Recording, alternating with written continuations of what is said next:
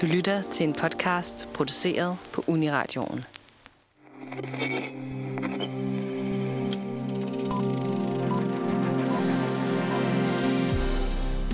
Siden dens udgivelse i 1965 har Frank Herberts episke science fiction mesterværk Dune fascineret og inspireret utallige værker fra bøger til film og videospil. Men den har været svær at oversætte til det store lærred. Fra Jodorowsky i 1970'erne til David Lynch i 80'erne har der været meget passion, men ikke så meget succes. Hvad gør Dune så svær at filmatisere? Og har Denis Villeneuve om sider knækket koden i den nyeste version, der nu er kommet i biografen? Velkommen til filmmagasinet Nosferatu.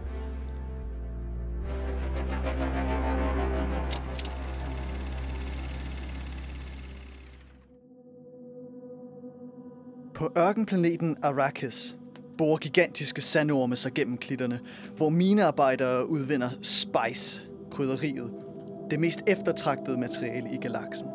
Mellem skjulte tilholdssteder i ørkenens klipper vandrer de barske, indfødte Fremen. Universets kejser har sendt adelshuset Atreides til at regere planeten, men de går mange skjulte farer i møde. Universet er snart under omvæltning, da den unge Paul Atreides flygter ud i ørkenen, hvor hans skæbne venter ham. Velkommen til filmmagasinet Nosferatu. Mit navn er Gustav Stub Arndal. Med mig i studiet har jeg Lennon Dickow. Hej hej. Og i dag, der skal det handle om Frank Herberts Dune. Mere specifikt, så skal vi snakke om science fiction klassikeren Dune på film. Både filmatiseringer eller forsøg på dem, men også værkets indflydelse på andre film fra Alien til Star Wars. Først så skal vi komme lidt ind på bogen.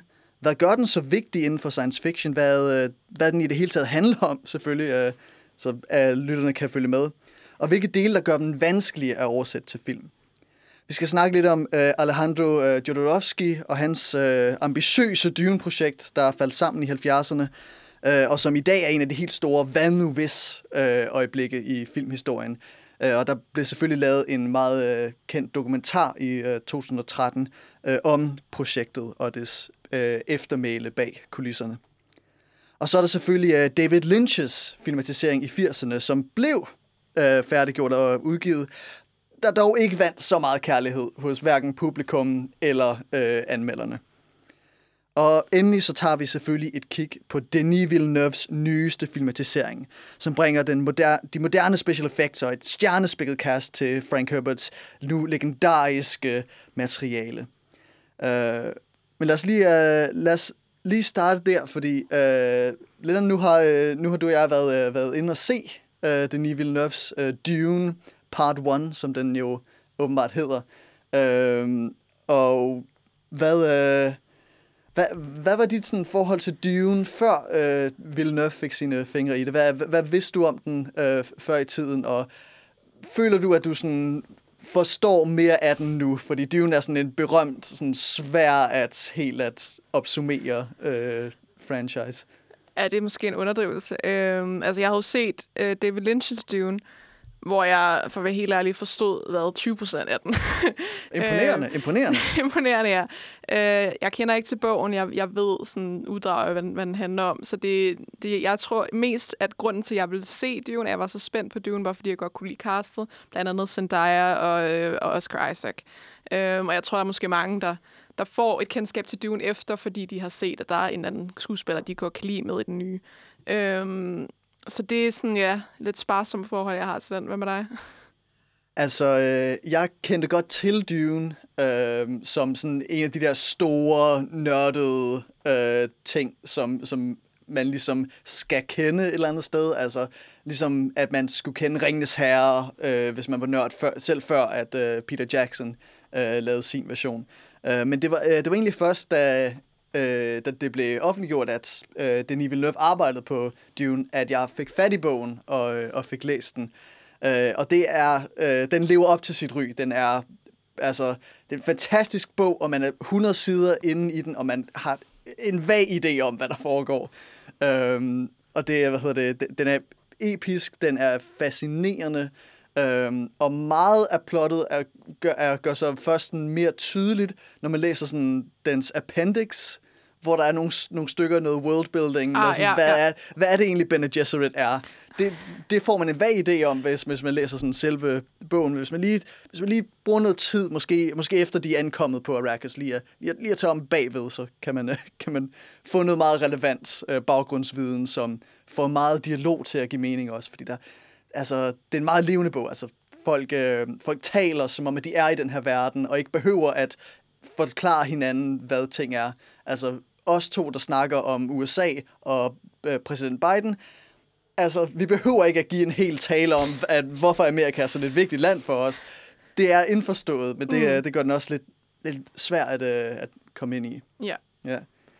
Øhm, men lad os, øh, lad, lad os starte der. Lad os starte med øh, selve bogen. Frank Herbert, øh, han, var, øh, han var journalist øh, i, øh, i, i godt og vel øh, 10 år. Øh, skrev øh, øh, både om sådan forskellige øh, human interest og videnskab øh, og den slags. Øh, han er også øh, relateret til øh, Joseph McCarthy, øh, som hovedsageligt er kendt for, øh, hvad man kalder McCarthy-høringerne, hvor øh, der blev slået hårdt ned på ytringsfrihed, når det kom til kommunister i USA. Øh, og det havde, øh, det, det havde bestemt en, nok en effekt på Frank Herberts øh, øh, politiske synspunkter, øh, at, at se den her øh, korrupte øh, magt øh, så tæt på. Dune øh, var ligesom en kombination af de her forskellige interesser, øh, han havde. Øh, og den startede som en serie i, øh, i et sci-fi magasin Analog, øh, og så blev den udgivet som bog i 1965. Siden da så har han skrevet fem efterfølgere. Uh, den første i 69 og sådan helt frem til 85, uh, indtil, indtil sin, uh, sin død der uh, mm. omkring. Og hans, hans søn og en anden forfatter har fortsat serien. Okay, ja. Um, så det er, altså, det er efterhånden en sådan e- enorm spoiling, men det er, men det er jeg har, jeg har ikke læst de, øh, de efterfølgende bøger, selvom jeg selvfølgelig godt kunne tænke mig at gøre det på et tidspunkt. Uh, og det er selvfølgelig sådan bogen fra 65, Dune, som er den store, den kendte, mm. uh, The Big One. Øhm, så bogen er sådan ret politisk kompleks, øh, men det hele drejer sig om ørkenplaneten Arrakis, hvor der er den her ting, der hedder spice, krydderiet. Melange er dens øh, faktiske ord, men alle kalder det spice. Øhm, og det er en, den mest eftertragtede substans i hele universet. Den, øh, det, er, det, er sådan noget, det er et stof, der udvider bevidstheden, forlænger ens levetid, er er, er, er stærkt sådan afhængighedsdannende, øh, men ikke sådan skadeligt i de rigtige doser, og den er nødvendig for, at man kan rejse mellem stjernerne, fordi at man har brug for, at navigatørerne ligesom kan lave alle de her calculations, mm.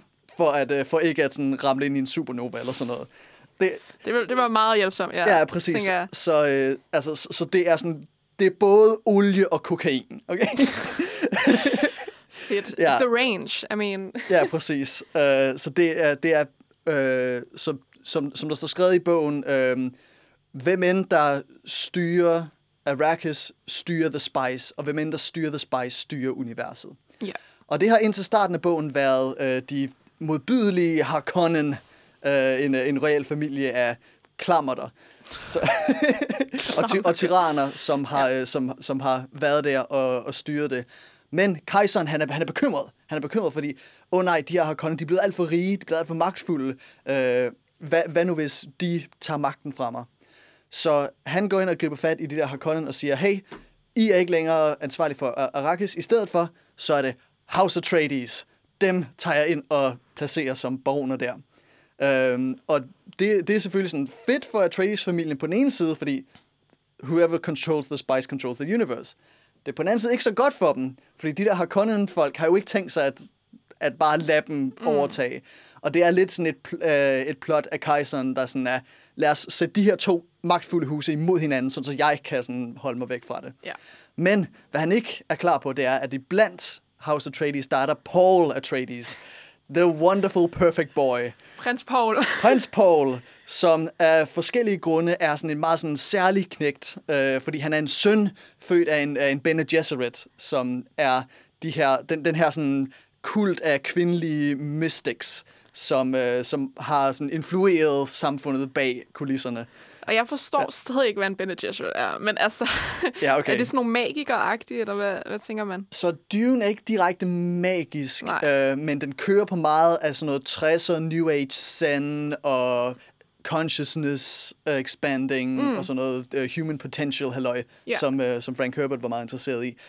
Um, så, så de, men de, er, de kan ikke bevæge ting med deres, uh, med deres hjerner, men de kan lave det der Jedi mind trick. De, Ah, de, de har sådan adgang til, til de her forskellige toner, de har meget sådan kontrol over deres egen sind og deres egen krop. Mm. Uh, og sådan noget. Så det er, det er næsten magisk, uh, men det er sådan nogle hemmelige, Ja. uh, hemmelige ting, de, uh, de gør. Mm, og det var noget med, at øh, Pauls mor, der Jessica, at, at hun måtte egentlig kun få døtre, ikke? Og så fik hun så Paul. Ja, præcis. Ja. Uh, hun, uh, hun blev forelsket i, Ja. uh, i Duke Le- Leto Atreides, ja. uh, som er spillet af uh, uh, Oscar Isaac. Oscar Isaac. Ja. Og man kan ikke, altså, who can blame her, når det er Oscar Isaac? altså, prøv at se, der sker. Ja, uha. Ja. Så hun, altså, hun øh, fik ham øh, en søn. Og, øh, og, og Paul, han, han, er sådan, han er særlig på den måde, at han er, øh, han er en mand, der, der får adgang til de her, til de her kræfter. Øhm, men han er også sådan et... Øh, de tror også, han måske er sådan den her, den her udvalgte person, som de har forsøgt at fremavle igennem årtusinder. Den her, den her Bene Gesserit øh. Det, mm. det, er nogle, det er nogle meget sådan høje, mærkelige koncepter, øh, de kører på. Øhm, og en anden ting, de her Bene Gesserit også har gjort, det er, at sådan, på tværs af hele galaksen, hele universet, så tager de hen til planeter og så små frø af, af religiøse øh, ritualer og idéer og koncepter, som så de forventer senere gror hen til selvfølgelig noget andet, der er unikt til den kultur, men som en Bene Gesserit, der ankommer på en ny planet, som for eksempel Pauls mor Jessica, der ankommer til Arrakis, kan genkende, at sådan, hey, det uha, der er den her legende om en messias, og nogle ritualer, jeg genkender her. Tingene må være ret hårde her på den her planet, hvis det var den legende, som min søster for tusinde år siden plantede øh, her. Så der, der, der foregår en, øh, ja, det er den type koncepter, Dune opererer i. Så, øh, så da det er, jeg ved, det, det er nok ikke egentlig en spoiler, fordi det er hele præmissen i Dune, og den er, altså, den er fra 1965. Uh, House Atreides falder, har Conan-folkene, har en forræder i blandt dem, og det, er, det hele kollapser, men, uh, men uh, Paul og hans mor Jessica, de flygter ud i ørkenen, hvor de møder uh, The Fremen, de er altså de fri mænd, de, de fri folk, mm. uh, i, uh, som, har, som lever ude i ørkenen, uh, og lever en meget... Uh, øh, meget hård til, øh, tilværelse, hvor vand er sådan det mest værdifulde, øh, der findes. Øh, men hvor de også i hemmelighed øh, følger en plan, som blev givet af dem af en planetolog, en ø- økolog øh, for, øh, for mange år siden, som, øh, som forklarer, hvordan man kan omdanne en ørken til et mere frodigt sted, hvordan man kan ændre hele, he- hele fødekæden, hele øh, hele, et helt område ved at plante de rigtige planter de rigtige steder og være meget forsigtig med det. Det er nærmest en religion for de her Fremen. Øhm, og, så, øh, og så Paul, han slutter sig til dem, og de ser ham som den her messias, som er en del af deres øh, kultur. Øh, og med dem, så vil han forsøge at hævne sig på øh, både Harkonnen-familien, men på, også på selveste universets kejser, ved at få kontrol over Arrakis gennem øh, ørkenmagt, gennem, øh, gennem de her Fremen, som er stærkere og mere mangfoldige, end nogen andre øh, overhovedet tror. Mm. Så øh, det, fik du det hele? Det tror jeg. jeg vil sige, jeg tror også, det hjælper med... Øh, fordi det er jo, altså, den, den, den nye film, den følger jo den første halvdel af bogen. Præcis. Og David Lynch's, den fulgte hele den første bog. Så jeg kan jo, jeg kan jo genkende nogle af de der ting. Men det føles ikke så... Det kommer vi så også senere ind på. Altså, det, jeg tror, der er en bedre forståelse af den i den nye. Øhm, men det er måske, fordi den er, den er mindre ambitiøs end Lynch's version i forhold til, hvor meget de prøver at proppe ind. Ja, ja, men Ja. altså, man må et eller andet sted, så må man være nødt til at være ambitiøs, hvis man Ja. skal tage øh, Dune, fordi altså, den har, den har øh, Øh, politisk kompleksitet på niveau med sådan noget som Game of Thrones, men også sådan nogle gigantiske sci-fi koncepter på, øh, på niveau med sådan, altså finalerne i Star Wars øh, trilogierne. Um, og, det, og det er en af de ting, der gør den svær. Det er nemlig, at der sker så meget. Det, den er næsten, altså, den er næsten for meget plot til at kunne have plads til det i en spillefilm, men for store koncepter til, at en tv-serie rigtig vil kunne øh, gøre den justice. Ja. Øhm, der, der blev lavet en, øhm, en miniserie baseret på Dune øh, okay. på. The Sci-Fi Channel sådan i starten af nullerne, så vidt jeg husker, som, øh, som gik forud for, øh, hvad hedder det, Battlestar Galactica. Så hvis mm. man er fan af det, så kan man takke Dune. Øhm, men det, øh, og det, det igen, så skal man slå sig til tåls med nogle lidt ikke så super gode effekter, selvfølgelig. Mm. Øhm, så en, en anden ting, der gør den svær at oversætte øh, i min optik, det er, at Dune er rigtig øh, interesseret i sådan intriger og i det, det, det mentale side af det. Altså, vi har, jeg har allerede snakket om, at, sådan, at de her Bene Gesserit, der sådan kan styre deres egne følelser, øh, og der, øh, der er det her udtryk sådan plots within plots, at, øh, at når to karakterer er i et værelse og snakker til hinanden, så når man læser bogen, så kan man se, at fra den ene side, så er det sådan, jeg skal skjule, at jeg er en forræder. Fra den anden side, så jeg, jeg skal undersøge, hvad den her person egentlig vil, og hvem der influerer dem. Så der foregår rigtig, rigtig meget mellem linjerne, som man ikke rigtig kan oversætte til film. Så David Lynch-versionen oversætter det direkte, så vi hører folks tanker en gang imellem, hvilket, hvilket virker sådan, altså, rammer sådan lidt en tone på linje med den der, øh, hvad hedder det, business card scene fra American Psycho. så gør det, ja, så det er endnu en ting, der gør det ret, rigtig svært. Det er meget, man er meget inde i folks hoveder, og meget af dramaet, det er ikke i, hvad der bliver sagt, men hvad der bliver tænkt om, hvad der bliver Ja. sagt. Jamen, det er faktisk en virkelig god sammenligning, det American Psycho der. Jamen, det, det er sådan lidt... Det bliver lidt sjovt også, fordi det er jo ikke kun Pauls tanker, vi får. Det er jo alle sammen, ikke? Altså også øh, moren og, og øh, hertugen og alt det der. Så det er sådan... Det bliver sgu lidt svært at holde styr på i længden, hvis jeg skal være helt ærlig.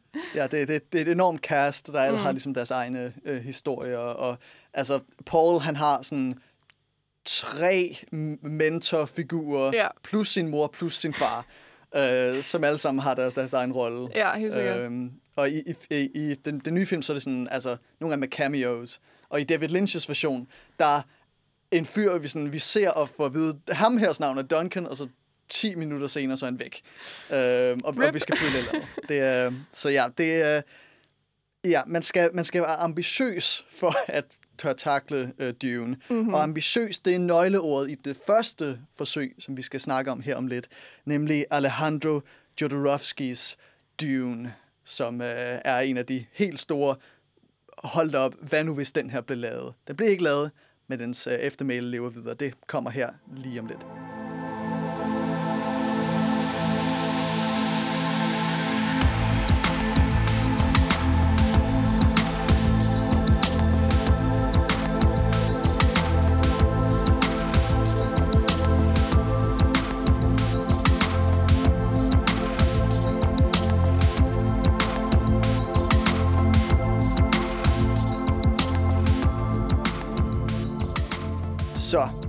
Det er, øh, det er 1970'erne, og øh, Alejandro Jodorowsky, en øh, chilensk-fransk øh, instruktør, en, øh, en vaskeægte absurdist, øh, som, øh, som øh, netop har, øh, har fået et overraskende hit med, øh, med filmen Holy Mountain.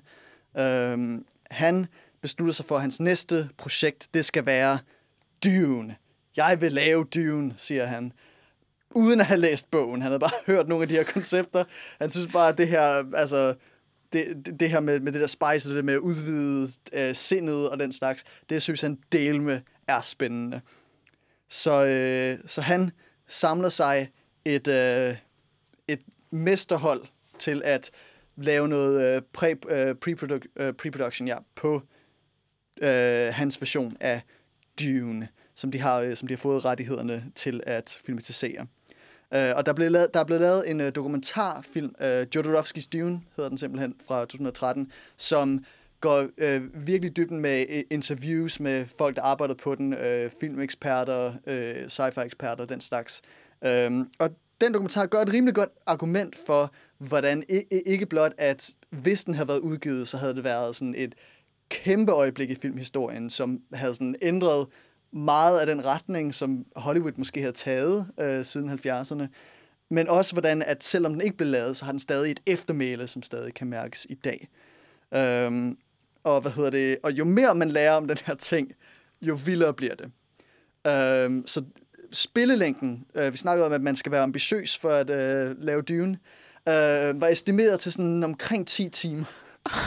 Åh, oh, gud.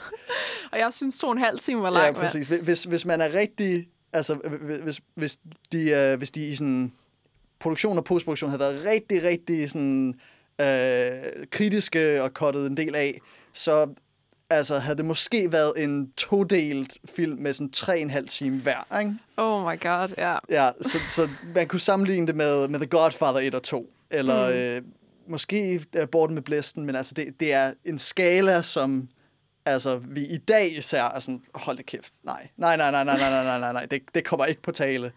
Øhm, hvilket også var sådan øh, noget af de der Hollywood-folk øh, mente, da, da producerne kom hen til dem, og havde, de manglede fem, de var 5 millioner dollars fra at få lavet den her film. Mm. Øh, finansiering fra Hollywood var, var nemlig nødvendig, øh, og de var dybt inde i øh, præproduktion og klar til at øh, få lavet de der sets, klar til det hele. Den var rigtig lang, inden før den, øh, før den faldt fra hinanden. Mm. Øhm, så udover spilletiden, så her er nogle, nogle flere øh, fun facts omkring den. Øh, på rollelisten har vi Orson Welles i rollen som Baron Harkonnen. Wow, okay. Som er den rolle, som øh, øh, Stellan Skarsgård spiller ja, i den nye. Skarsgård ja. spiller i den nye, nemlig. Øh, god casting. Ja, ja. I mean. øh, de, de, de lokkede ham øh, ved at love ham, at, øh, at han kunne spise som på den fine restaurant, han, øh, han frekventerede i Paris, hvis, mens han var på sættet. Øh, det lokkede ham. De, de, de kender sgu deres. Jeg, jeg relaterer. Det, det er sgu ja. fair nok. Hvad hedder det? Øh, øh, Pink Floyd øh, skulle stå for en del af soundtracket. Fedt. Uh, specifikt for ja. sådan Atreides-huset og deres, deres musik og deres tema. Det var fucking der, deres, nice. Uh, yeah. Og så uh, uh, det er sådan et old rock band, uh, Magma, uh, som jeg tror er sådan tysk. Mm. De skulle uh, stå for, uh, for Harkonnen ah, okay, fordi ja. det er sådan rigtig noisy, rigtig sådan uh, aggressivt. Uh, hvad hedder det? Også uh, i rollen som uh, The Emperor of the Universe, uh, der havde vi Salvador Dali. Oh my god. Fedt. ja, Salvador, der lige var ombord. Øh, hvad hedder det? Der er en fantastisk anekdote i dokumentaren om, hvordan øh, Jodorowsky ligesom øh, bejlede ham øh, gennem, øh, gennem caféer og mærkværdige samtaler øh, indtil øh, der lige øh, var, var enig. Og siden han kun var sådan, skulle være med i sådan tre minutter, så øh, blev han lovet den højeste pris per minut for nogen skuespiller. Det var, det var ligesom kriteriet for at få ham ombord. Kæft, mand. Jamen ja. altså. Det, øh, der er gang i den. Øhm, men øh, men noget, noget af det mest, øh, nogle af de vigtigste folk var dem, der arbejdede øh, i præproduktionen øh, på concept, øh, concept art, øh, storyboards, øh, manuskript øh, og den slags. Øh, I blandt dem så var der en sådan relativt ukendt øh, svejtisk øh, kunstner ved navn øh, H.I. Giger. Mm-hmm. Siger det der noget? Overhovedet ikke, nej. Okay, øh, hvis jeg nu fortæller dig, at det er manden, der designede The Xenomorph fra Alien. Okay. Jeg ja. ved, hvad det er jo, men... ja, præ- præcis. Øhm, og det, det er ligesom den åbenlyse øh, ja. eftermæle af Jodorowskis Dune. Mm. Øh, det er, øh, at H.I. Giger øh, og også øh, Dan O'Bannon, øh, som var øh, en af sådan storyboard-folkene, øh, han, han skrev manuskript til, eller han var med til at skrive manuskript til Alien, og H.I. Giger var ombord, og flere folk fra præproduktionen på Jodorowskis Dune lavede Alien. Mm. Og det var jo også Ridley Scotts store gennembrud. Ikke? Mm. Så ingen, øh, altså, ingen Jodorowskis Dune betyder ingen Alien. Det betyder ingen Blade Runner. Uh, det betyder ingen Blade Runner 2049. Yeah. og måske betyder det ingen Denis Villeneuve's Dune. Oh my god. It's, det er sådan en domino-ting. It's all connected. It's all connected. Præcis. Um, men uh, en af de sådan, mere sådan spekulative dele af sådan Jodorowskis Dunes eftermæle, det var, at de havde det her storyboard. Det på den her episke sådan 10 timers film øh, med alle mulige sådan revolutionære effekter, som de åbenbart havde udarbejdet, de her øh, dele. Um, og den her mobbedreng er en ambitiøst og velkonstrueret storyboard, som de havde brugt rigtig meget budget på, blev ligesom sendt til alle de store studier i Hollywood som jo øh, skulle bejles til, at øh, kan I finansiere det her? De sagde så alle sammen nej, men det betyder, at rigtig mange af de her studioheads havde læst den her ting. Øh, så, så mange af dens øh, idéer kan, kan ligesom siges at have været primet, øh, at, at Hollywood var mere klar til senere øh, ting. Øh, og her er det så værd at nævne, at det var sådan en 3-4 år før Star Wars, at uh, Jodorowskis Dune var mm. i produktion. Um, så det, hvad hedder det, det, det er en af de helt store what-if-scenarier. Hvad nu hvis Jodorowskis Dune var det gængse publikums introduktion til den type enorme special effects, at i stedet for sådan en meget lige til uh, action-adventure chubang, at det så var den her uh, psykedeliske, delvist absurdistiske, episke, intrigefyldte kæmpe, kæmpe værk. Mm. At, at hvis det var introduktionen til den type wow-effekter og historie, hvordan havde filmhistorien set ud så? Havde blockbuster-konceptet været det samme, som det er i dag, som Star Wars jo var ligesom den, den store, øh, den, det store hit på. Og det kan sagtens være selvfølgelig, at Hollywood-folkene, som ikke turde finansiere det, havde total ret i, at publikum ikke var klar til den slags. Det er også et meget godt argument for. Men det, men det er stadig sjovt at, at spekulere, ikke? Jo, det er det. Um, Især fordi, ja. hvis det var kommet ud så, altså, så, så for nylig, altså før Star Wars, ikke? Um, altså, hvordan det måske havde ændret, hvordan Star Wars blev lavet, tænker jeg. Ja, ja, og også at Star, altså, det, og det er faktisk en rigtig interessant ting, fordi Star Wars skylder rigtig meget til Dune, mm. altså bogen, ikke, øh, ikke, ikke nødvendigvis Jodorowskis Dune. Um, Star Wars var jo sådan, altså, konceptet var jo allerede i gang der i midt-70'erne. Mm. Men altså, hvis man tænker over det, så har vi øh, en ung mand på en ørkenplanet, der, der har en galaktisk skæbne, han skal gå i møde. Uh, han er faktisk en moisture farmer, altså en, en, altså en fugtfarm. Ja. Hvilket er sådan et meget mærkeligt koncept, men hvis man har set eller læst Dune, så ved man, at det passer meget godt med sådan Arrakis, hvor vand er en vigtig ressource, mm. som, skal, som skal dyrkes. Ja, de har de der, de der um, dragter der, hvor de sådan genbruger ja, vandet, ja. Øh, sveden Still suits. Ja, uh, ja pr- præcis, som, som genbruger, uh, recycler, mm, uh, Og så den der slange i næsen, de går ja, præcis, med. Ja, som gen, altså fugten, man udgiver konstant, mm. Uh, og, og sorterer saltet og uh, den slags fra, sådan så man kan beholde så meget af sit kropsvand som muligt. Præcis. Det er, en, uh, det, det er et meget, meget cool og sådan, ja. Ja, koncept, altså, som, uh, som den tilføjer. Øh, så udover ørkenplaneter og et galaktisk imperie, så jeg nævnte også før, hvordan det her, den her øh, force suggestion, altså, altså man, man, man, kan, man kan få folk til at gøre, som man vil have dem til ved at bruge sin stemme og kraften. Det minder meget om, hvad de der Bene Gesserit kan, ja. kan finde på, øh, som mm. vi også ser i, øh, i øh, alle filmversionerne. Um, og så, hvad hedder det, så er der selvfølgelig øh, de der, den der Sarlacc, øh, hedder den, den der kæmpe ormeting. Som, Sandormen, ja. ja, ja. I, uh, i træeren, mm. i, uh, uh, eller sekseren sådan set. Mm. Uh, uh, nej, ikke Empire Strikes Back, men Return of the Jedi. Ja. Um, hvor uh, Boba Fett møder sit endeligt. altså, det er, det er direkte fra de her gigantiske sandorme, mm. som er overalt i... Uh, uh, både på Arrakis og på øh, bogomslagene på, på Dune-bøgerne, fordi de, de er super cool. Ja. um, Og hvad hedder det? Og åbenbart så i nogle oprindelige drafts af Star Wars, så skulle der være mere sådan politisk intrige, og øh, noget med en ting, der hedder aura spice, altså aura krydderi. Okay. Hmm. Hmm. Ja. Så, så når du siger, at man, sådan, man overvejer, hvad Star Wars havde været, ja. hvis, Dune, hvis Dune var udkommet og havde været et hit, så havde Star Wars måske været endnu mere mærkeligt. Ja. Altså, det er jo også, der er jo klart, altså, det er jo, det er jo klart, der er noget politisk i Star Wars, og jeg tror, man er måske lidt underligt, hvis man ikke tænker, der er noget politisk i det. Men jeg tror, at det blev sådan... De, blev, de var lidt sådan prøvet at gøre det familie filmsagtigt, hvilket det er jo. Øhm, og den, altså, Dune er jo meget mere sådan kold og kontant i forhold ja, til, og det er sikkert. meget, meget, mange flere koncepter, hvor Star Wars, du ved, det er rimelig obvious, at det er Empire de nazister, ikke? Men så er vi også, nå, nu kommer Luke, og han er sådan en lille dreng, der bor på en planet, og så døde hans forældre, men nu skal han ud og kæmpe med nyt svær. Altså, det, er sådan, det bliver lidt Ja, det, det, er meget, det er meget lige ja. til. Og de har også det der comic relief med de der med R2-D2 og, øh, og ja, der, der, er, der er ikke noget comic relief i, i Dune. Nej. det, jeg kan huske en nye, da vi så den sammen, der var, der var to jokes, som ikke engang var særlig sjove. Så sådan, det, ja, det er noget helt andet. Ja, det, er- det er me- meget, øh, me- meget sådan selvhøjtidelighed over, Ja, over. Dune, som, som virkelig får den det der øh, markør som en, en øh, space opera. Mm. At det her det er sådan kæmpe, det er universets skæbne, det drejer sig om. Stort forræderi, store rigdomme, store oprør. Øhm, det er, der er ikke meget sådan, plads til at joke om det. Det her Ja. det er, det er dødsens alvor. Øhm, ikke for at sige, at det ikke er underholdende, fordi altså, igen, bogen er sådan rigtig godt, rigtig godt, godt skrevet, og, øh, og, og så snart man ligesom kommer ind og sådan forstår, hvad de her forskellige folk vil i forskellige scener, så er det bare rigtig fedt at bare se dem sådan, øh, int- interagere med hinanden.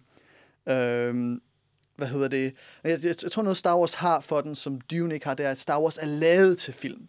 Mm. Og det er derfor, den er sådan så lige til at køre på sådan nogle øh, sådan noget, øh, heldemodige troper, der sådan er relativt simple øh, og er meget handlingsbaseret. Altså, der er ikke, der er ikke meget øh, sådan interpersonel intrige. Det er ikke, det er ikke sådan, at, det, det, det er ikke sådan, at når det kommer for at, for at redde prinsesse Leia, at, så- at, at, at så, skal, så skal der lige være en scene, hvor de navigerer sådan den politiske virkelighed imellem dem. Og sådan. Nej, du er prinsessen, Ja. kom her, og så svinger vi et ræb. Og sådan Det, noget. det er fast paced, det går hurtigt. Præcis, det, det, det går efter den der pulp science fiction, Ja. i stedet for det der episke uh, science fiction. Um, og hvad hedder det? Men, og Frank Herbert tog det sådan i god humor. Uh, han, var, meget åben med sådan, at ja, der er tydeligvis en masse ting, som Star Wars tog fra, uh, fra Dune. Men hey, der er også andre af mine kollegaer, i science fiction kollegaer, som også blev bestjålet. Så de, uh, de lavede, uh, de grundlagde uh, The We Are Too Big to Sue George Lucas Society. en, en lille forening af folk, der ligesom er sådan, vi er, altså, han tog fra os, men vi er, vi er simpelthen, øh, vi vil være de bedre mennesker her. Okay? Fedt. øhm, Ej, det er fandme sjovt, faktisk. Det kan jeg godt lide. ja, så ja, altså, hvi- hvis man vil pege på sådan Dunes indflydelse på filmhistorien, Star Wars, Ja. ja så, så, så, altså, I rest my case. Men selvfølgelig så, øhm, så efter at, øh, at Jodorowskis projekt faldt sammen, og efter at øh, folk gik videre til forskellige andre projekter, øh, og ef- så filmrettighederne, de, øh, de ligesom det blev mistet, da der ikke blev lavet en film. Øh, så en, øh, en øh, fyr fra, fra Hollywood sådan, øh, tog fat i den, og, og det ene tog det andet, og så var der den her øh, nye øh, instruktør, som også arbejdede lidt i sådan noget lidt, øh, lidt abs absurdisme og artfilm, øh, som måske, måske kunne have... Øh, have øh, talentet til at stå for, øh, for hvad, på instruktørstolen i en øh, Dune-version fra 80'erne. Og den mands navn er David Lynch, og ham skal vi høre om her om lidt.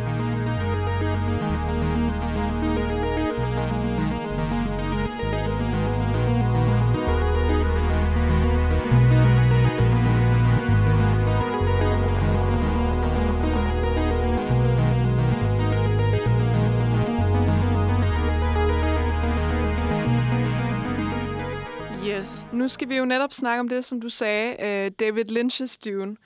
Uh, og det er jo så en film, som han lavede her, som kom ud i 1984, uh, øh, hvor han ligesom filmatiserede hele den første bog, Dune. Og det, altså, det er en virkelig, virkelig sjov film, faktisk. Den starter ud med, man ser en galakse, og så er der sådan en flyvende hoved af hende der prinsessen, der fortæller alt det baggrundsinformation, man skal have. Ikke? En, altså, en, en karakter, ja. ja. som er dukket op i sådan to sider af ja. Ja. bogen. Her. Øh, så hun fortæller alt det, man skal vide om det spice og så videre. Og så kommer vi jo så til øh, House Atreides øh, og prins Paul, hvor det ligesom det hele bliver bygget op, ikke? Og det er ligesom, altså, jeg, jeg føler, det er virkelig sådan en film, hvor, hvor man kan se, den er fra 80'erne, den er ret camp, vil jeg sige.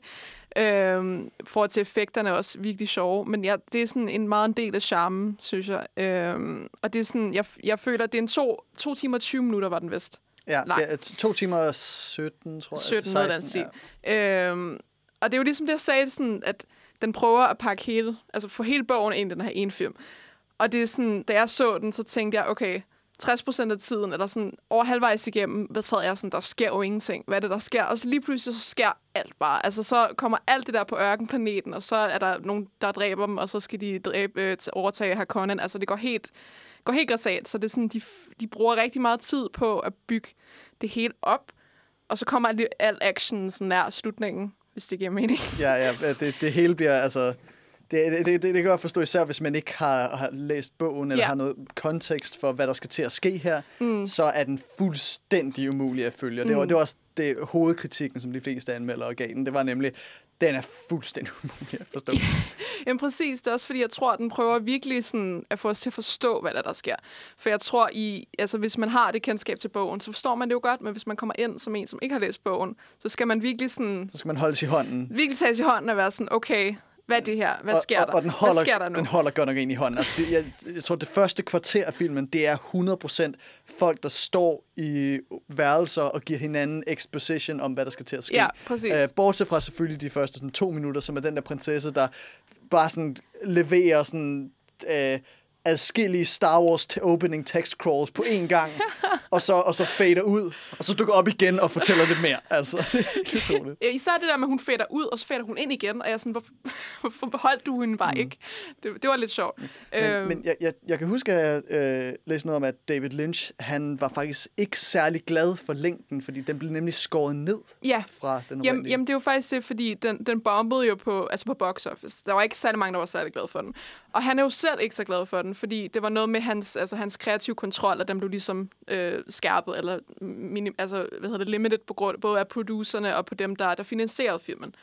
Øhm, og så har han siden lavet nogle, nogle egne cuts. Der er sådan tre forskellige versioner af den her film derude. Øhm, og jeg ved sikkert, at man aldrig fik, hvad han ville have egentlig, men jeg ved så heller ikke, hvor lang, om den skulle så være 10 timer, ligesom Jodorowskis. altså det er sådan, det, når der sker så meget af den her film, og når den er, jeg vil sige en relativt lang film. Den er to, over to timer, ikke? Den, den kunne også være længere, men det er ikke sådan halvanden time. Øhm, så kan man også tænke på, altså sådan, hvor meget, altså hvad han ville have ændret. Øhm, men igen, jeg kan jo se det, fordi det er så stor en fortælling med, med altså kun den første bog, ikke?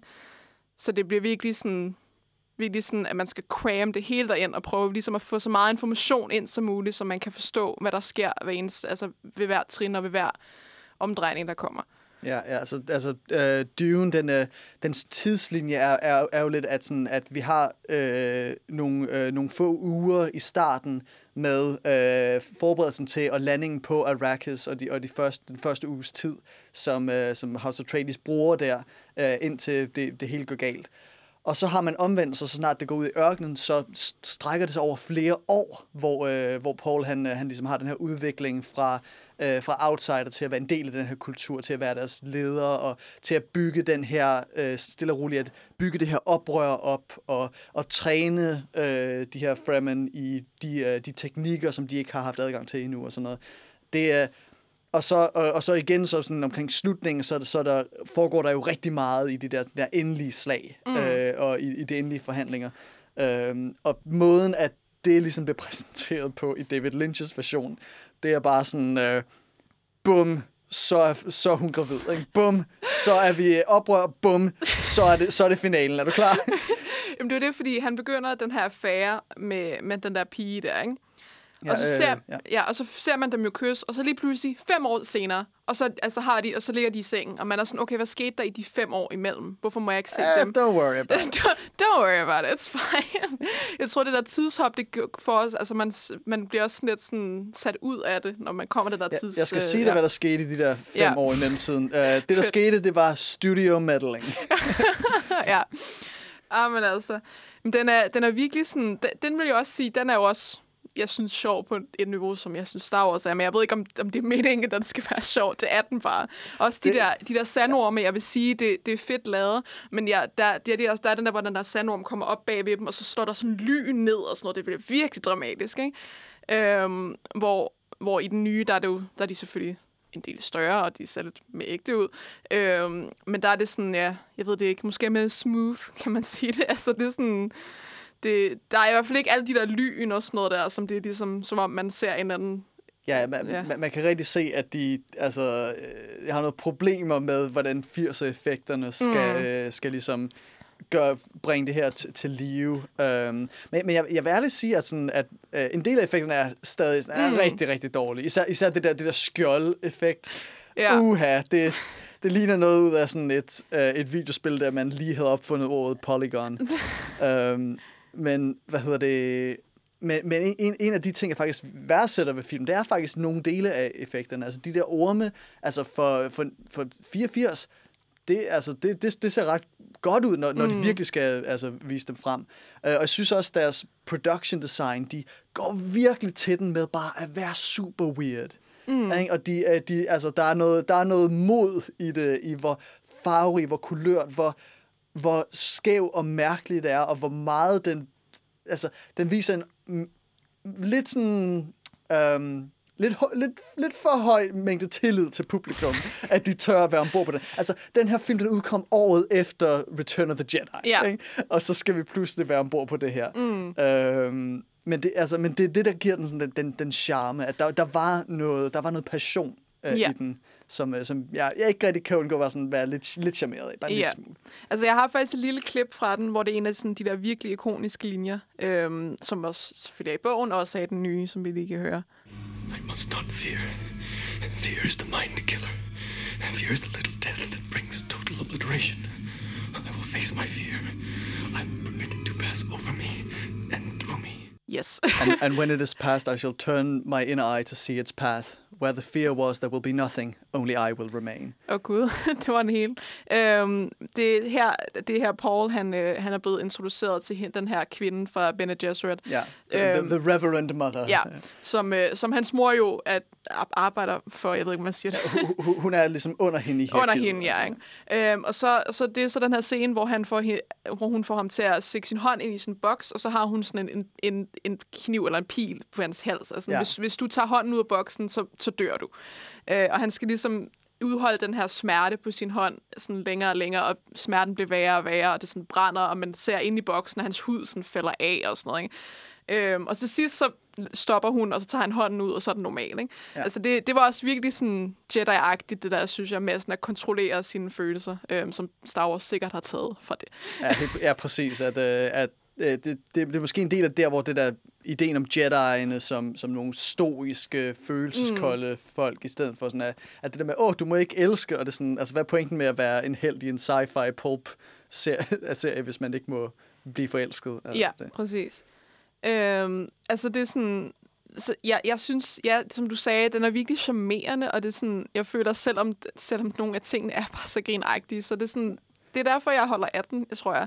Selvom jeg ikke forstår noget halvdelen af tiden. Ja. Altså, den, den har også et, sådan, et tosset cast. Altså ikke Ja. helt lige så tosset, som Jodorowskys Dune havde været, mm. men, altså, med, men den har, den har øh, Patrick Stewart. Mm, øh, ikonisk. Ja, ik- ikonisk øh, i rollen som, øh, som, øh, som, som Gurney, øh, den her general, mm. som bliver spillet af Josh Brolin i den nyeste. Øh, Max von Sydow øh, spiller øh, planetologen øh, øh, Kynes, som i øh, den i Villeneuve's version er spillet af øh, Sharon, øh, Sharon Duncan Brewster. Hvilket er sådan... Det, det, det er ærligt talt, det er en rigtig rolle at vælge at, mm. øh, at skifte om, fordi det, den er ikke sådan defineret af køn på, på nogen måde. Øhm, ja, det, det, det, det, er en, det er en side note, men altså Max von Sydow er med Ja. i den. Og selvfølgelig Sting. Ja.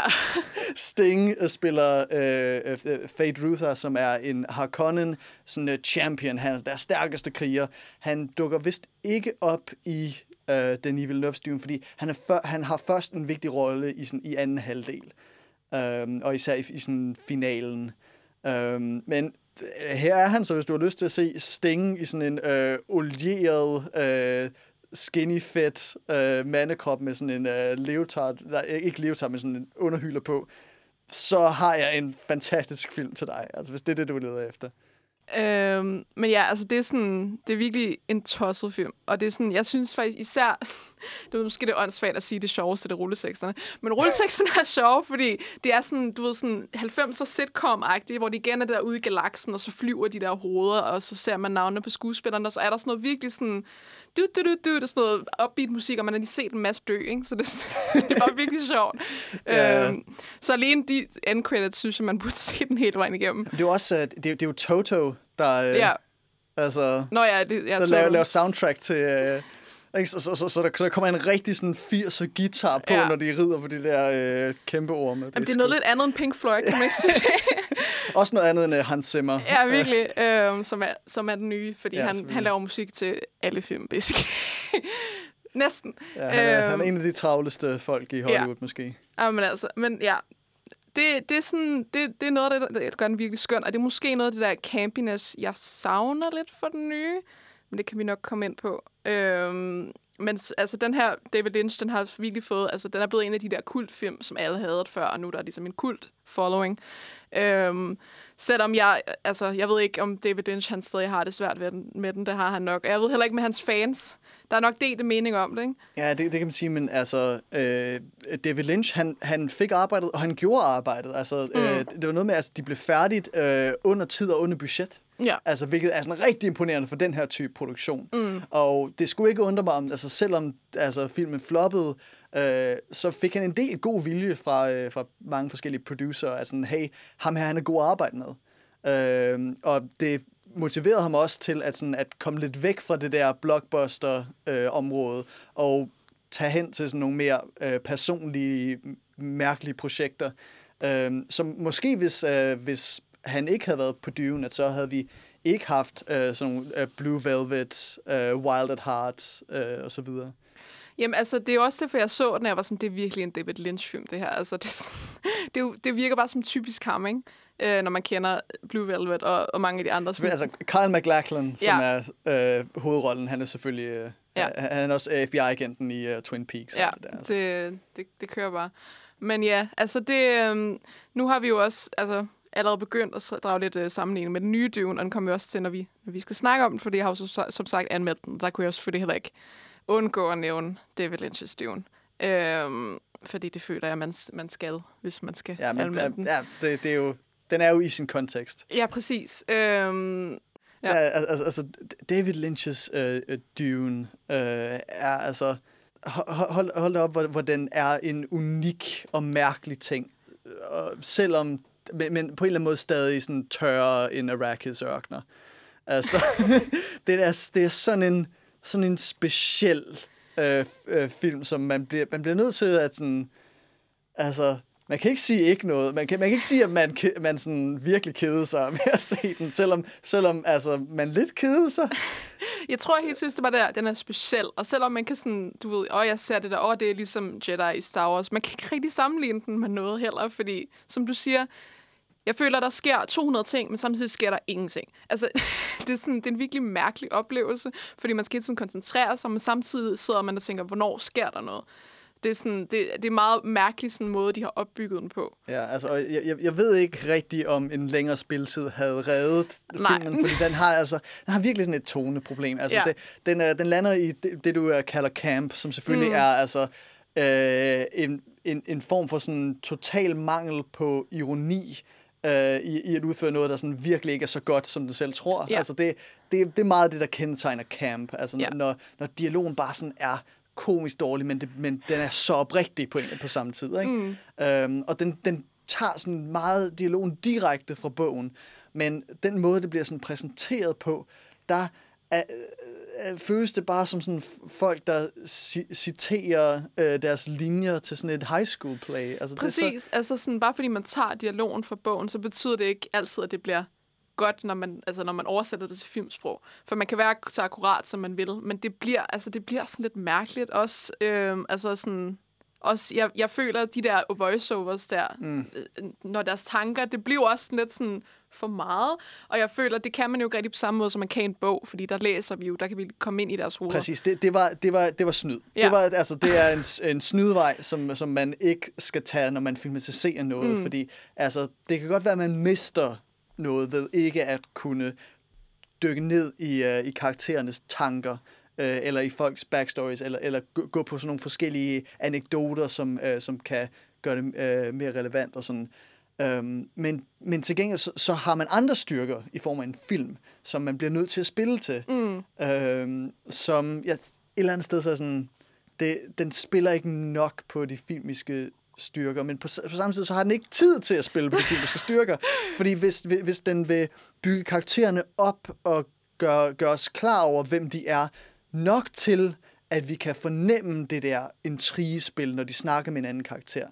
Det kan man godt, altså hvis man ser Game of Thrones, og man ser, øh, hvis man er fire sæsoner inden, og de her to karakterer, de snakker til hinanden, og vil have noget ud af scenen, så kan man godt følge med i, hvad der sker der. Men det kræver, det kræver tid, og det, mm. øh, hvilket David Lynch's version ikke har. Ikke? altså, hvis du fortalte mig sådan, at øh, okay, du skal lave hele første Dune-bog til en film på to timer et kvarter, ja. så vil jeg sige, okay, hvor meget skærer vi fra? Øh, altså, de, de og de, de karakterer bliver vi nødt til at smide ud, selvom fansene bliver sure. Øh, vi bliver nødt til at streamline det. det, det vi, vi skal hurtigt til det der forræderi og fokusere på, på det der oprør, eller vi skal Øh, eller vi skal bare sige, at og filmen slutter, når, når, når det bliver forrådt, og så øh, håber vi på en sequel. Det vil være mine muligheder. Ja, det er simpelthen... Det er simpelthen der, Jamen, nej, præcis. nej, nej, nej, Det er nej, virkelig sådan- De gør det hele. De skal have det hele med. det er virkelig sådan en prioritering, og det er sådan kill your darlings, fordi altså, som du siger, der er simpelthen ikke bare, der er bare ikke tid nok. Især fordi jeg ikke føler, at jeg kendte så meget til, altså jeg kendte, jeg fik ikke en, rela- en relation til så mange af karaktererne, fordi vi skulle pakke så meget info og så meget handling ind på så kort tid. Øhm, og så, og så, så det er sådan der, hvor jeg er sådan, okay, vil det fungere som tv-serie, men det vil jo så heller ikke, fordi så vil effektsene nok være lort i forhold til... Ja, ikke, eller ikke, ikke leve op til ja. Ja. skalaen. Altså det, det er jo sådan et, øh, et problem med sådan oversætte bøger. Den her, den er fra, øh, den er jo fra, helt fra tilbage fra 65. Mm. Men altså, det, det kræver lige så meget budget at skrive, at der var et rumskib på størrelse med en måne, som det gør at skrive, øh, altså hun satte sig ved sin middagsbord og spiste frokost. Ja. Men det er nogle meget forskellige ting at skulle, at skulle lave til, til film eller serier. Ja. Og det, det, det er, hvad hedder det, så ja, det, det, det er igen øh, ting, jeg nævnte tidligere med, at Dune er, altså, den føles for kompleks til at være plads til den på, mm. øh, på sådan to timer, øh, men også for stor til at være plads til den på tv. Ja, den, den er bare stor. Den fylder bare. Fylder bare. Også øhm, med i forhold til, hvor mange bøger og der er, og hvor mange historier, der kom efter. Og, altså, det er, sådan, det er helt vildt. Ja. Men altså, hvis... Øh, men det jo også noget af det, jeg sådan lidt glæder mig til, det var nemlig, at hvis nogen kunne gøre det, hvis nogen kunne gøre det, så ville det være Denis Villeneuve. Ja, En mand, der har bevist, at han har, øh, hvad hedder det, han har evnerne til at arbejde i sådan noget st- store science fiction med, øh, masser af special effects, og han har nerverne til øh, ikke at sådan, gå efter det, sådan, det gængse publikum, øh, altså med værker som Blade Runner 2049, med Arrival, og han, har, han havde sådan en passion for Dune, og det her det var han, hans projekt. Mm. Øhm, men, øh, men om, han, øh, om han gjorde det, øh, om det kan gøres, det, øh, det får vi jo øh, at se. What if I'm not the future of House Atreides? A great man doesn't seek to lead, he's called to it. But if your answer is no, you'll still be the only thing I ever needed you to be. My son. ja nu skal vi jo som snak snakke om den nye. Øhm, Du mener den nye Villeneuve? den nye Villeneuve, ja. Øhm, han har jo lavet Dune i år, som vi egentlig skulle have haft sidste år, men du ved, coronapandemi, bla bla bla. Det tænker vi ikke på mere. Øhm, den her film har været udskudt i et år, og det er nok en af de mest ventede film længe. Øhm, men den her film, den kommer ud i dag. ja. Jeg har skrevet anmeldelsen af den, så vi, vil vi gerne se den i tirsdags. Øhm, og hvor, hvor starter man? Altså, det, det, øhm, den følger jo første halvdel af bogen, Ja. som vi sagde, i modsætning til Lynch's, som følger hele den første bog. Øhm, og faktisk allerede før filmen kom ud, hvis vi, der vil være en del 2. ja det, den hedder Dune Part 1. Part One, ja. Står der med stor Øhm, skrift på lærredet. Lige når den åbner, ja. Men altså, det her, der ser vi jo øhm, prins Paul, som her spilles af Timothy Chalamet, du ved, the white boy of the year, basically. øhm, og han er så øh, søn af Oscar Isaac, The Dilf, øh, som er hertugen, og så Rebecca Ferguson, som er øh, Lady Jessica. Ja, the, the MILF. Ja. The MILF, præcis. Vi MILF. fik det på plads. Øhm, og så, ja, vi har jo sagt plottet igen. Det er jo det, er jo det her med, at House Atreides får magten over Arrakis. Og her bor øh, Chani, som spiller af Zendaya, øhm, som jeg var jo meget spændt på, fordi jeg elsker Zendaya. Så det er jo sådan de her centrale figurer, hvor, hvor ham her, øh, Paul, eller Timothy, han har de her tilbagevendende drømme om den her pige på Arrakis. Ja. Og han har også tilbage ved en drømme, som, som om han kan se ind i fremtiden. Præcis, det, det er altså, øh, som, som nævnt før, så Paul, han er the very special boy. Ja, altså, the very special boy. Øh, de der Bene Gesserit øh, hekse kalder ham øh, the, the Quetzalcoatl. Ja. Øhm, der er nogle masse dejlige, dejlige ord i Dune. Ja. Altså. Ja. Det, det er dejligt at sige, the Quetzalcoatl. ja.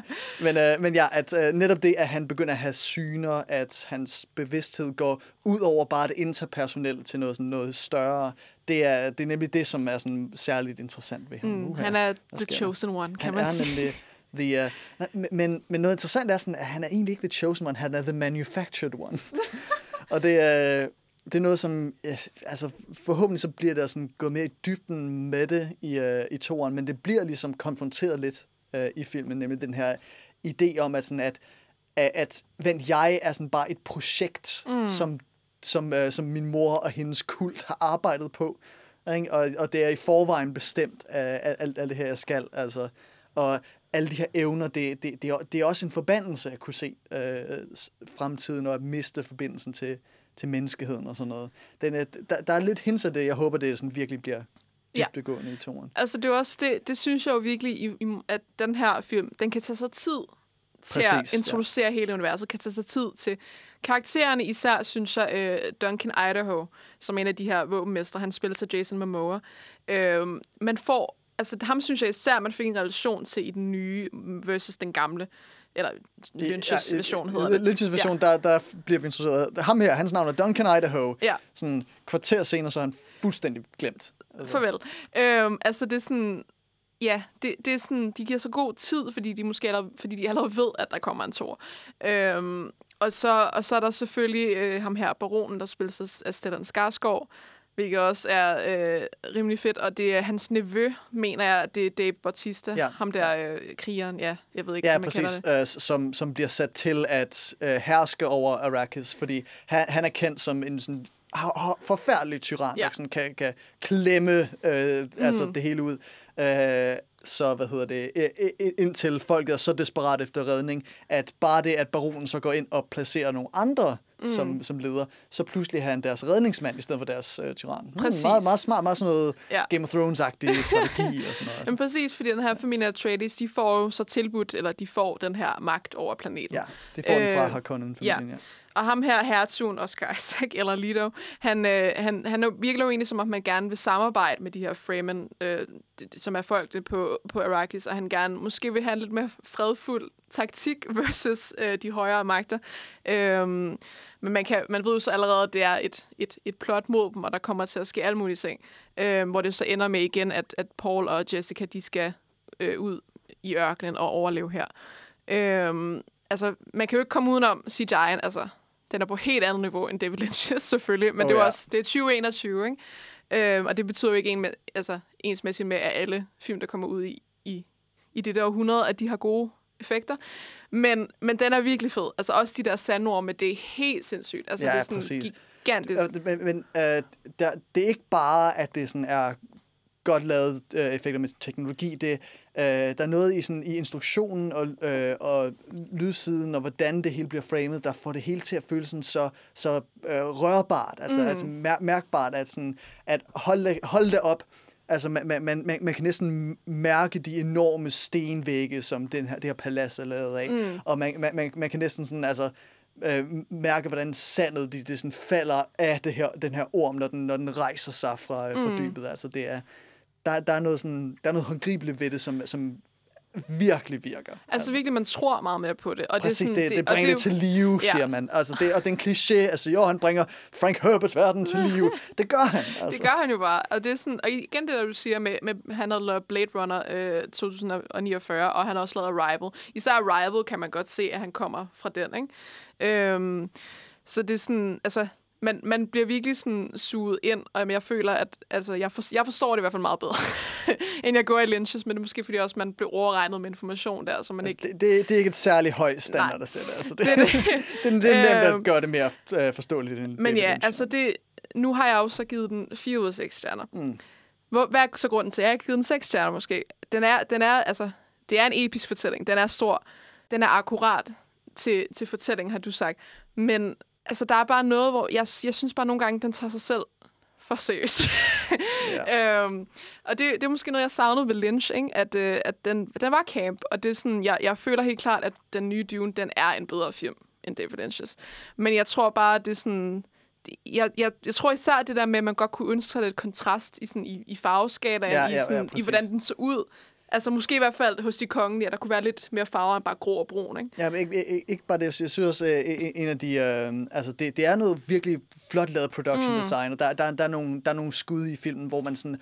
Det her, det ligner sådan, at det er trukket direkte fra sådan et concept art Ja. øh, øh, pro- projekt, som man kan købe for sådan 2.000 kroner i en Ja. eller anden boghandel. Altså, det er sådan, wow!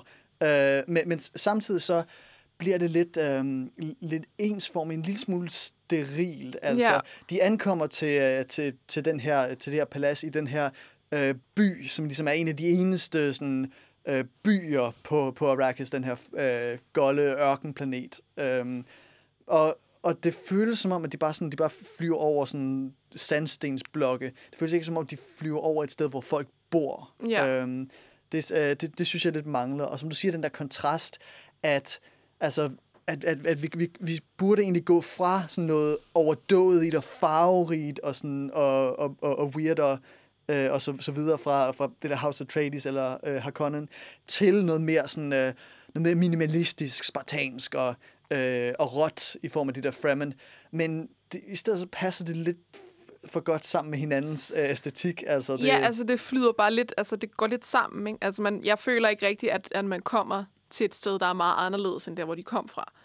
Øhm, og det, det er måske lidt det, der er problemet. Altså, øhm, igen bare, det, sådan, det bliver, som du siger, sterilt, at det sådan, det hele er bare sådan metal og sand, og der er ikke så meget, altså, der er ikke noget, der springer i øjnene, kan man sige. Mm. Øhm, så og det, ja, det er måske en lidt mærkelig kritik, men altså, Nej, hvad, det, det er sådan, det, der. er helt, helt forståeligt. Altså, især når man kommer fra, øh, altså bare Jodorowskis sådan koncept, mm. der var, var sådan, altså, det kom til at være Ja. virkelig altså, out there. totalt psykedelisk. Ja, præcis. Og, helt- og, og David Lynch's sådan, uh, campy, farverige 80'er æstetik. Altså, der, der er et eller andet sted, hvor sådan, det er lidt ærgerligt at have en Dune-film, der ikke er super mærkelig. Ja, der bare er sådan en, øh, okay, vi kører noget sci-fi æstetik, og vi, øh, og, og vi tager, tager det meget alvorligt. Øhm, og jeg, jeg synes, det er en succesrig adaptation mm. af Dune, og den, øh, igen, den bringer universet til live. Øh, karaktererne er som, som, altså, øh, som man kan forestille sig dem øh, fra, øh, fra siderne i bogen. Ikke? Men, men jeg ved ikke, om det nødvendigvis gør det til en super god film. Ja. Er nemlig uh, The Issue. Jeg synes, der er dele af den, hvor den viser tegn på, at hvor den kan få noget mere film ud af det. Mm. Jeg synes blandt andet, så, øh, så, så øh, Paul i starten, hvor han vandrer rundt på, øh, på sin hjemplanet, som er sådan en havplanet, altså rigtig meget, øh, meget vand og regn, og hans, hans hjemplanet i generationer. Øhm, og han har den her sådan, angst over sådan, at skulle videre, og at skulle blive til den her person, som folk vil have ham til at være. Og vi så i det her trailerklip, den her lille samtale, han har med sin far, øh, om at han ikke er sikker på, om han har det, og, øh, og øh, hertugen er sådan, øh, øh, hey, ja, det var også svært for mig, ikke? og det kommer mm. måske til at være svært for dig, men du, du er min søn, og jeg elsker dig, og sådan noget. Sådan nogle øjeblikke er, hvad hedder det, few and far between Ja. i, uh, i, i, i Dune-bogen, så hvor det alt sammen er meget klinisk, meget, altså, der er ikke, der er, ikke- der er ikke det samme sådan følelse. Også The, uh, The Lady Jessica, uh, Rebecca Fergusons karakter, som jo er den her Bene Gesserit-heks. Hun, uh, altså i, i bogen, der er sådan hele hendes ting, det er jo, at hun kan kontrollere sine følelser. Hun ikke viser, viser det frem, at hun tænker, øh, hun tænker cirkler rundt om alle andre, mens hun ikke afslører noget. Men øh, Rebecca Ferguson, hun giver der noget mere patos, noget mere følelsesladet bag hendes, øh, hendes performance, som også altså, er nødvendigt, hvis man skal lave sådan en filmatisering. Men så hvi- hvis man havde måske dybet lidt, dykket lidt dybere ned i, i Pauls øh, angst, eller i hans øh, i kontrasten imellem hans hvad hedder det, opvækst og privilegie, og så den, den, det kaos og øh, fattigdom, han bliver kastet ud i. Øhm, det, det, det, vil, det vil måske have lavet det til en stærkere film, selvom det ikke vil være lige så tro til bogen, Ja. hvor Paul netop som han bliver smidt ud og sådan noget, har lige låst op for sine superkræfter, sine, sine mentale superkræfter, der gør ham i stand til at se det hele øh, objektivt og se frem i tiden. Mm. Så ja, det, det, det, det, det er jo det store spørgsmål, man ligesom træder ind med. Uh, som jeg sagde før, at kan, hvis nogen kan det, så er det Denis Villeneuve. Mm. Og måske hvis Denis Villeneuve ikke kan lave et sådan mesterværk ud af det, måske er problemet ikke med nogle af filmskaberne, eller de producer, der gav noter, eller sådan noget. Måske er det materialet, som bare ikke, ikke er til det. Ja, altså det er sådan... Hvad, måske, hvad måske skal der bare ikke lave sådan en film. Altså det er sådan, jeg, jeg, jeg er nød film, men jeg synes, det er en, altså, det er en, en god film. Altså det, det er ikke en fantastisk film, men det, det er en film, man kan... Altså jeg synes, der... Altså, det, det er en god film. Det er bare sådan... Jeg, jeg tror, som du siger, der er bare... Der, der er bare, den er bare svær at lave, og det er sådan, i for, altså alene med, for, altså med de tre versioner, eller de to, også den ene, der ikke blev sådan noget, altså hvor, hvor forskellige de er på hver deres måde, ikke? Og det er sådan, man kan se, der er mange måder at gøre det på, men er der overhovedet så en rigtig måde at gøre det på? Ja, ja. Fordi det er, så, altså, det er så stor en opgave at skulle, skulle kaste sig ud for. Og den her øhm, Denis Villeneuve- Villeneuves version, den er vist øh, lige et par minutter over øh, to og en halv time. Ja, ja. Øhm, så den er længere end Lynch's øh, version. Og kortere end Jodorowskis, Men ja det, det, det er måske heller ikke svært at være kortere end der. øhm, så ja, øh, altså det er sådan, det, det, er altså, men det, jeg synes virkelig, den tager den hjem, fordi det er et virkelig fedt cast, og der er virkelig meget talent der, og jeg tror, at altså, de fleste har nok mindst en skuespiller i den, som de kan lide. ja, det, Øhm, jeg, jeg, jeg synes altså, for bedre eller uh, for better or worse, altså, det her, det er, det, det, det er Dune-filmen. ja, Det er, hvad hedder det, det er David Lynch's version var en, øh, ikke, ikke nødvendigvis en, en fejltagelse, men ikke, sådan, ikke en succes heller. Altså, det er Nej. ikke en succes. Det her, det er en, en succesrig uh, adaptation, som forhåbentlig får, uh, får tjent nogle penge. Fordi, altså, fordi der er så meget ved den her film, som jeg bare synes, der ikke er nok af i, uh, i, i, i film. Bare sådan, fordi man sidder der, og nogle af de der øjeblikke, hvor, øh, hvad hedder det, hvor Ha- Hans Zimmers score blander sig med de her enorme billeder, og man sidder bare der, uh, cinema! Mm. Her er vi. Store ting, ja, ikke? store ting, der sker på, øh, på lærredet. mm, Øhm, og, og det runger i biografsalen. Ja. Altså, øh, vi var inde og se den i Imperial, Ja. øh, som jo har noget virkelig godt udstyr til den Jamen, virkelig, man skal se den på altså, Imperial og så stor skærm, som man kan. Det er, sådan, det er virkelig sådan... Kommer bare direkte på dig, det hele.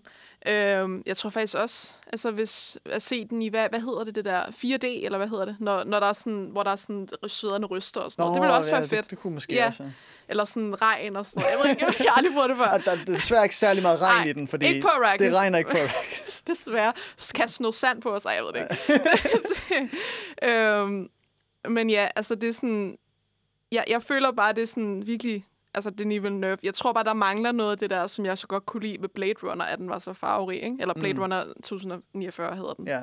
Og det er sådan, ja, det, det, det bliver bare sådan, i, også som du sagde det der, jeg føler måske, at, at man burde have mere fokus på, øh, altså på ham der Pauls øh, angst og hans, hans tanker bag. Og der er ikke, der er ikke de der, der er ikke de der øh, voiceovers, som der var i Lynch. Ja, præcis. Der er ikke, vi, vi, ja. Vi læser ikke deres tanker. I stedet så er det Så- meget i skuespillet, Ja. og i, hvad hedder det, og den giver mere plads til at lære, os, lære karaktererne bedre at kende. Mm. Og der er, hvad hedder det, me, me, også lidt mere ind i, ind i bogen, så kan karakteren ligesom stille sig til siden og, og snakke om, hvad, hvad er det egentlig, der er intriger her? Altså, at mm. øh, hertugen øh, Leto forklarer ligesom, at hey, det her det er ikke en velsignelse, fordi kejseren, han sætter også imod Harkonnen-folkene, så vi skal passe på dem. Ja. Og det bliver sådan gennemgående, at man forstår den der dynamik. Man forstår den virkelig godt. Mm. Modsat øh, David Lynch's version, hvor det bare sådan er de her rødhårede øh, gakkelakker, der, der, bare, der, der sådan øh, skimer i baggrunden. Og sådan, Ja. hvad, hvad er helt nøjagtigt? Er de bare onde? Er de bare onde? Det er de jo bare. Ja. Øhm, men jo, altså virkelig, det, det er en fed oplevelse, vil jeg sige. En fed biografoplevelse. Det er Øhm, uden tvivl. Og, og ja, som du siger, nok en, en, en, en mere, mere akkurat fortælling i forhold til, til de forrige forsøg, der har været. Øhm, og nu ved vi jo allerede, at der kommer en, en anden del. Ja. Det var Dune Part 1, det her. Øhm, så, så det er jo det er jo det næste eventyr, om man siger. Ja, hvad- det er, det er faktisk eventyret. Fordi, eventyret, Altså, ja. det, det, det er en af de ting, der sådan er lidt, øh, lidt et problem ved filmen. Det er nemlig, fordi den har det der part one, mm. at, øh, at den, den slutter ligesom lige inden, at vores hovedperson faktisk bliver en hovedperson. Præcis. Fordi, det er sådan, altså, jeg, det- jeg føler, at ja. den har taget den der hjem ud hjem, og den har kun taget hjem-delen her. Ja, så næste, næste gang, så skal vi ude. Så ja. det er sådan, ja. ja pr- pr- præcis, og det er også, altså, Uh, Dune er en meget, sådan meget plot-hæftig uh, mm. uh, krabat, altså især i første halvdel, som er, som, som det er sagt, plots within plots. Ja. Altså det er al, alle mulige intriger, der foregår, og hvad hedder det, og vores øh, hovedsageligt vores point of view karakter er øh, Paul, men altså vi får også set fra andres perspektiver og så videre. Øhm, men hvis man skal bruge ham som hovedperson, ikke, så er han super passiv. Han, han, Mm. reagerer, han er reaktiv. Han reagerer på og ser, hvad der sker omkring ham. Absorberer en masse i første halvdel. Og så er det først, når han bliver smidt ud og sådan er, er på, sådan, på sin nulpunkt, der er det der, han bliver aktiv og starter mm. af det, det, her, øh, det her oprør og sådan noget. Og det, det er der, alt det der action er. Og mm. det er blandt andet derfor, at når man ser David Lynch-versionen, så lige pludselig sker det hele. Ja, præcis. Øhm, ja, det, det er det, der sker. Øhm, og der, der er noget beundringsværdigt ved at sige, ved at Denis Villeneuve og hans folk ikke går på kompromis. De mm. går ikke på kompromis for noget. Altså, jeg tror, at næsten hver scene er noget, man kan, man kan finde i bogen. Det, det er nærmest religiøst altså, oversat. Øhm, bare, bare med lidt frihed i udtrykket, skuespil, production design, så videre, så videre. Øhm, men der, måske et eller andet sted, der er brug for kompromiser for at oversætte noget til, øh, ikke bare til en god biografoplevelse, men en, sådan, men en rigtig, rigtig god og engagerende film. Og en af de kompromiser, det vil være at ændre Pauls karakter lidt, øh, til at gøre ham mere aktiv, øh, til at gøre hans indre konflikt mere tydelig, øh, eller, eller, eller til bare sådan at, bare sådan at, at, at omrokere nogle ting, sådan så at, at man har et sådan klar udvikling, som passer til en standalone film. Mm. Øhm, og jeg, jeg skal ikke sige, hvordan man vil gøre det, uden at, sådan, at helt forvrænge det, det oprindelige vision. Øhm, men, men, men, men jeg- tror lidt, at netop den her manglende altså kompromis er et sådan tvækket svær i det her tilfælde. Virkelig, ja. Det er sådan... Det, det er overraskende, hvor lidt der gør altså forskellen, og hvordan, altså, hvordan, altså, hvad der gør her. Jeg ikke vil give den seks stjerner, eller, eller jeg var faktisk sæt på at give den fem. Det er sådan et, en, en svær balance med, hvor, hvor meget man ligesom, ja, holder af karaktererne, og hvor meget man, man synes, det er virkelig fedt. Men jeg tror bare heller ikke, at en film kan, kan bygge sig selv på, på, hvor flot den er, og på altså, musikken alene. Jeg føler også, der skal være sådan, ja, som du siger, altså, der skal være noget mere action. Det er sådan, de, jeg ved heller ikke, om det var hjulpet, at den, den var blevet en fi- fire timers lang film, og så var hele bogen med. Det tror jeg heller ikke ville måske have hjulpet. Øhm, fordi jeg, ja, de, der er også en trend nu med, at The Irishman var sådan fire timer lang, og Endgame var tre timer og et eller andet. Og så ved man heller ikke, altså hvordan... Ja, altså, det, det, er sgu, det er sgu bare det der prior- prioritering der, og, sådan, og nogle gange bliver man bare nødt til at cutte nogle ting, og få nogle, ret- oversætte nogle ting bedre til skærmen, fordi det, en bog og en, og en film, det er bare ikke det samme. Ja, så på, på den ene side, så Dune er tydeligvis Denis Villeneuve's darling, Ja. men på den anden side, kill your darlings. Altså en gang imellem. Kill your darlings. Der er det der brug for en gang imellem. Please. Ja. øh, men yes.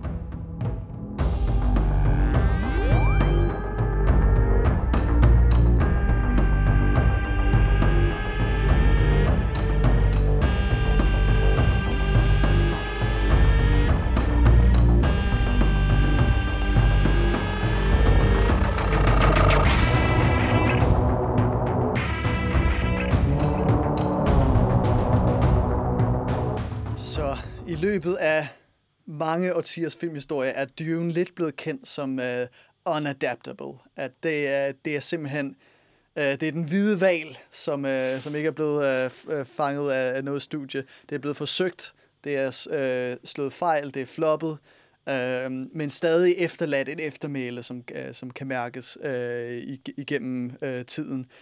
Uh, så spørgsmålet er, altså Denis Villeneuve's version, er det her Dune? Og jeg tror, mit svar vil nok være, at ja, her er den.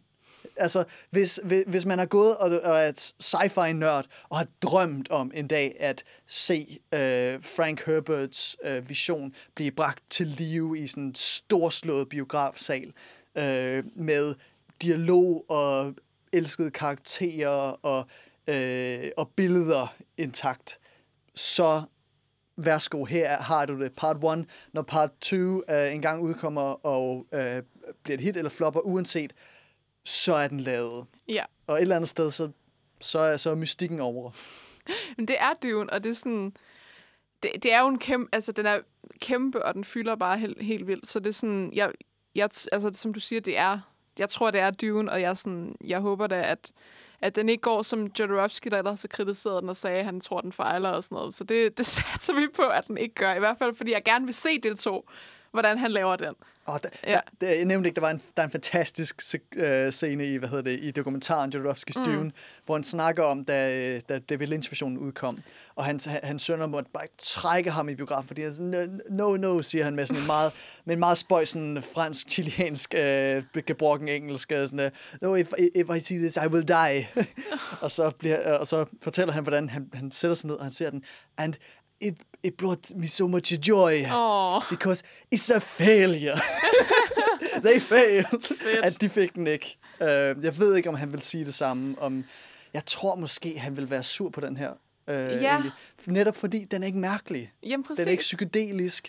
Den er, altså, den kører på nogle, uh, altså, altså, de her koncepter, som var så revolutionære i, i Dune, og det her størrelsesorden, det bliver til de her altså, monumentale blok, klippeblokke af, af bygninger og rumskibe, som man genkender fra tidligere designs og den slags. Der, øh, der er måske noget, der går tabt ved, at, den, at det er taget så lang tid. Ja, hvad? måske. Altså, det er sådan, nu nævnte jeg jo også, at vi har ventet på den i, i ja, næsten et år. Oh ja, lidt ekstra tid, ja. øhm, på grund af, af coronapandemien. Men der er jo også gået, altså, der er jo gået lang tid siden David Lynch's fra 80'erne til nu, ikke?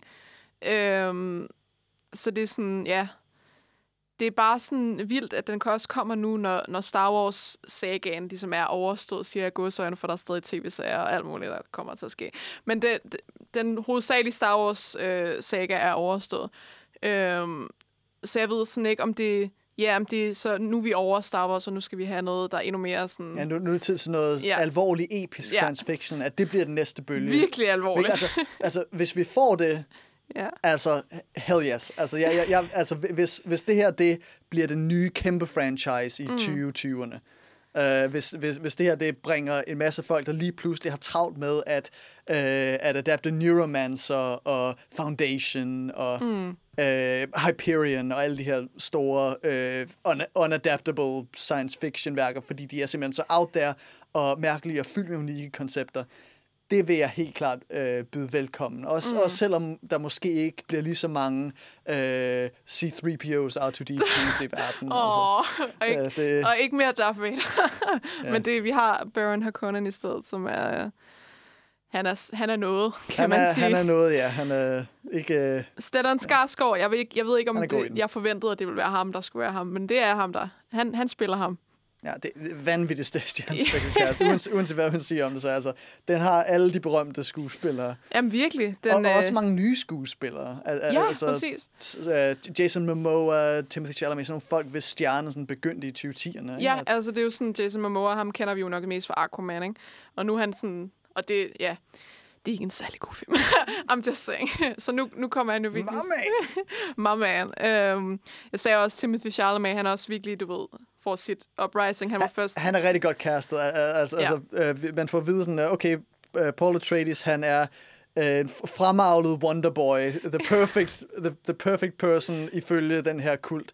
Ja, Timothy han ligner, Chalamet. han Jamen, ligner altså, noget, noget, som nogen har sådan øh, engineeret. Altså.